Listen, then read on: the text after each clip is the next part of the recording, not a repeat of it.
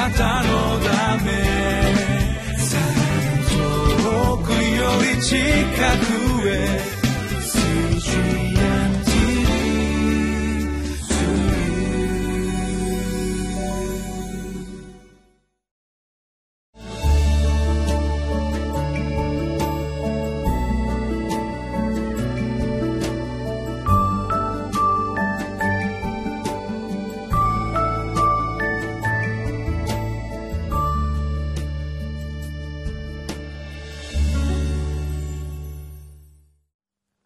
皆さんこんにちは。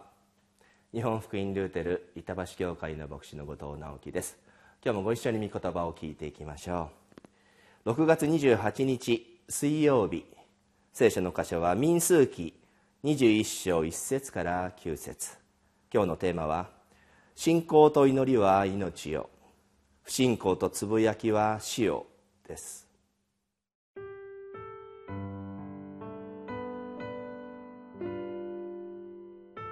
民数記21章、1節から9節ネゲブに住んでいたカナン人アラデの王は、イスラエルがアタリムの道を進んでくると聞いて、イスラエルと戦い、その何人かを捕虜として捕らえていった。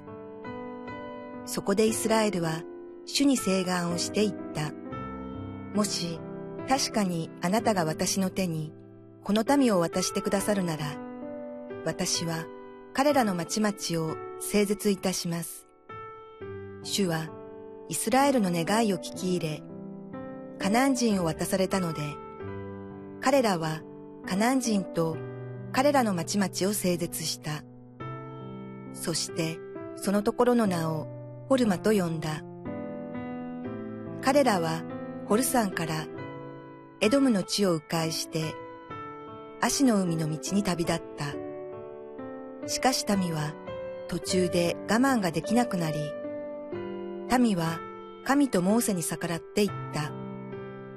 なぜあなた方は私たちをエジプトから連れ上って、この荒野で死なせようとするのか。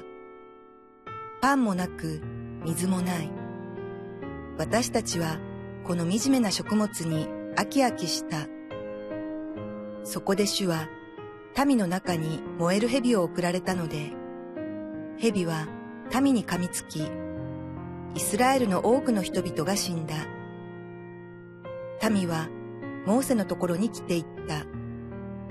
私たちは主とあなたを非難して罪を犯しました。どうか蛇を私たちから取り去ってくださるよう、主に祈ってください。モーセは民のために祈った。すると、主はモーセに仰せられた。あなたは燃える蛇を作り、それを旗竿の上につけよ。すべて噛まれた者は、それを仰ぎ見れば生きる。モーセは一つの聖堂の蛇を作り、それを旗竿の上につけた。もし蛇が人を噛んでも、その者が聖堂の蛇を仰ぎ見ると生きた。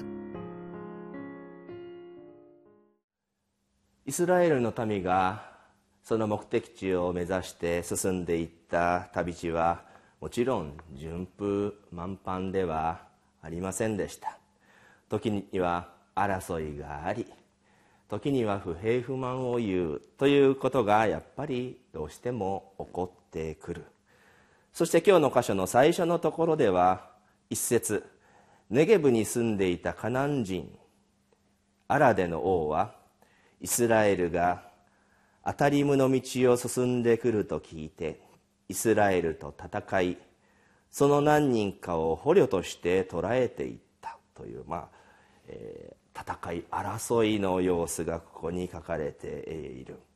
まあ、ネゲブというところに住んでいた、まあ、カナンの人々と、まあ、ある意味イスラエルの人々が、まあ、戦ったというところ。そして、えー、カナン人のアラデの王様がですねそのイスラエルの民の何人かを捕虜として捕らえていくというところでまあそんなふうに仲間がこう捕らえられていってしまう。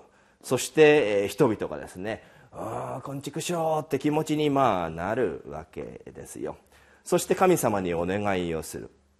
もし確かにあなたが私の手にこの民を民を渡してくださるなら私は彼らの町々を整絶いたします。整絶というものすごい言葉が使われている。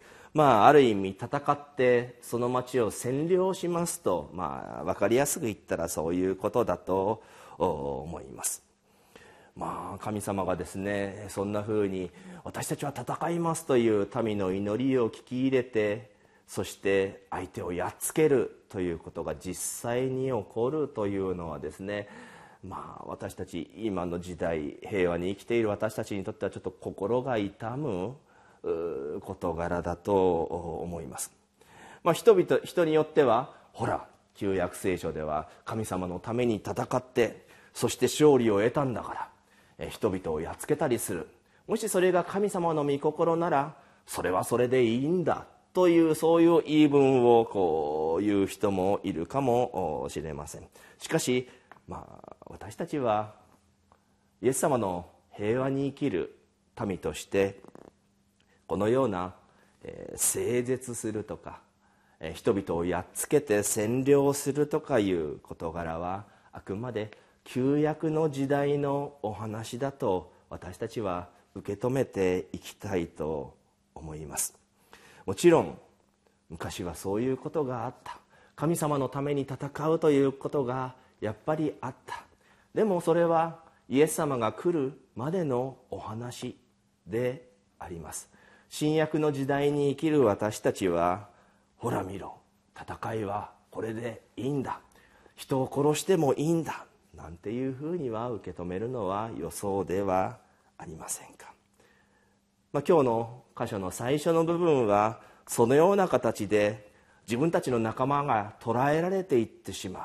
昆虫しようという気持ちがイスラエルの人たちの中に湧き起こったというところを私たちは見ていって。そしてその後の箇所4節から聖堂の蛇による救いとこれ実はあの有名なイエス様の言葉にも出てくるヨハネ福音書にも出てくる有名な箇所で、ありますけれども、まあ、エドブの地をこう通過することができなくて、まあ、別の道を迂回していった時の話だというのが今日の21章の4節からのお話なわけなんですね。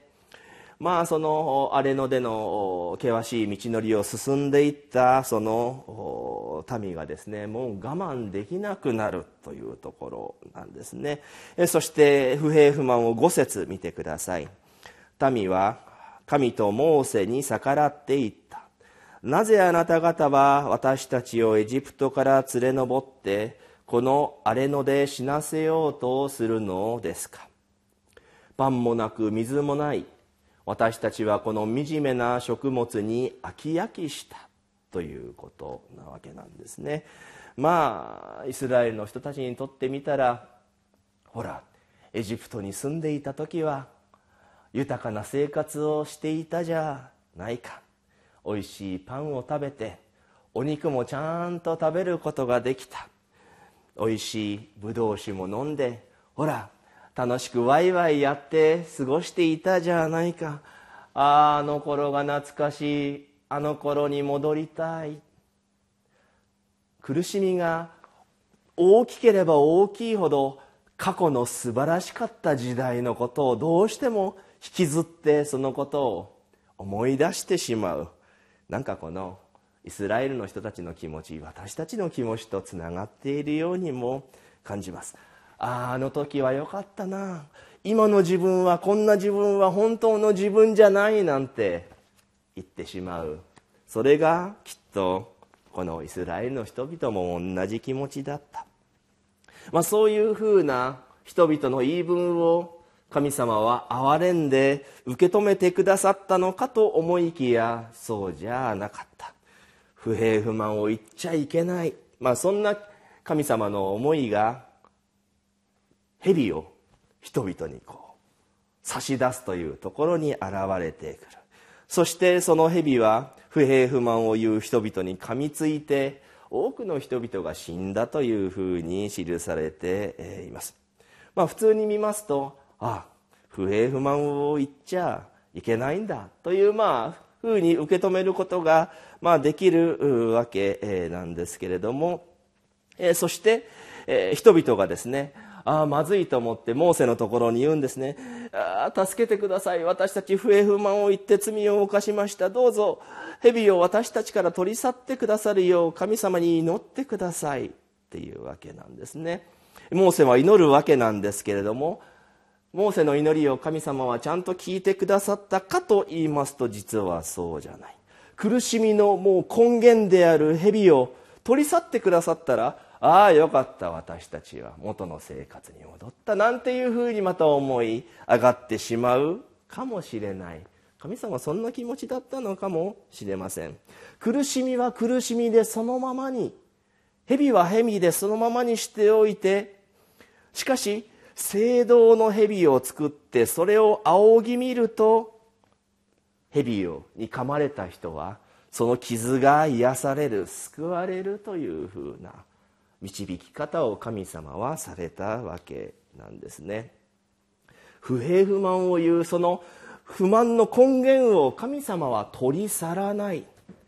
その苦しいことは変わらないんだけどちゃんと救いの道を用意してくださる。聖堂の蛇を見なさい。これを見たらあなたは救われるからというわけなんですね。なんか私たちの生活の苦しみ神様取り去ってくださいって言っても取り去られない。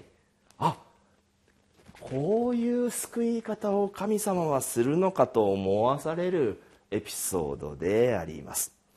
私たちにとっての苦しみの根源とは蛇のように噛む。何かとは一体何か。そして私たちにとっての聖堂の蛇。救いのもととなる大事なものとは何かというものを考えさせられます。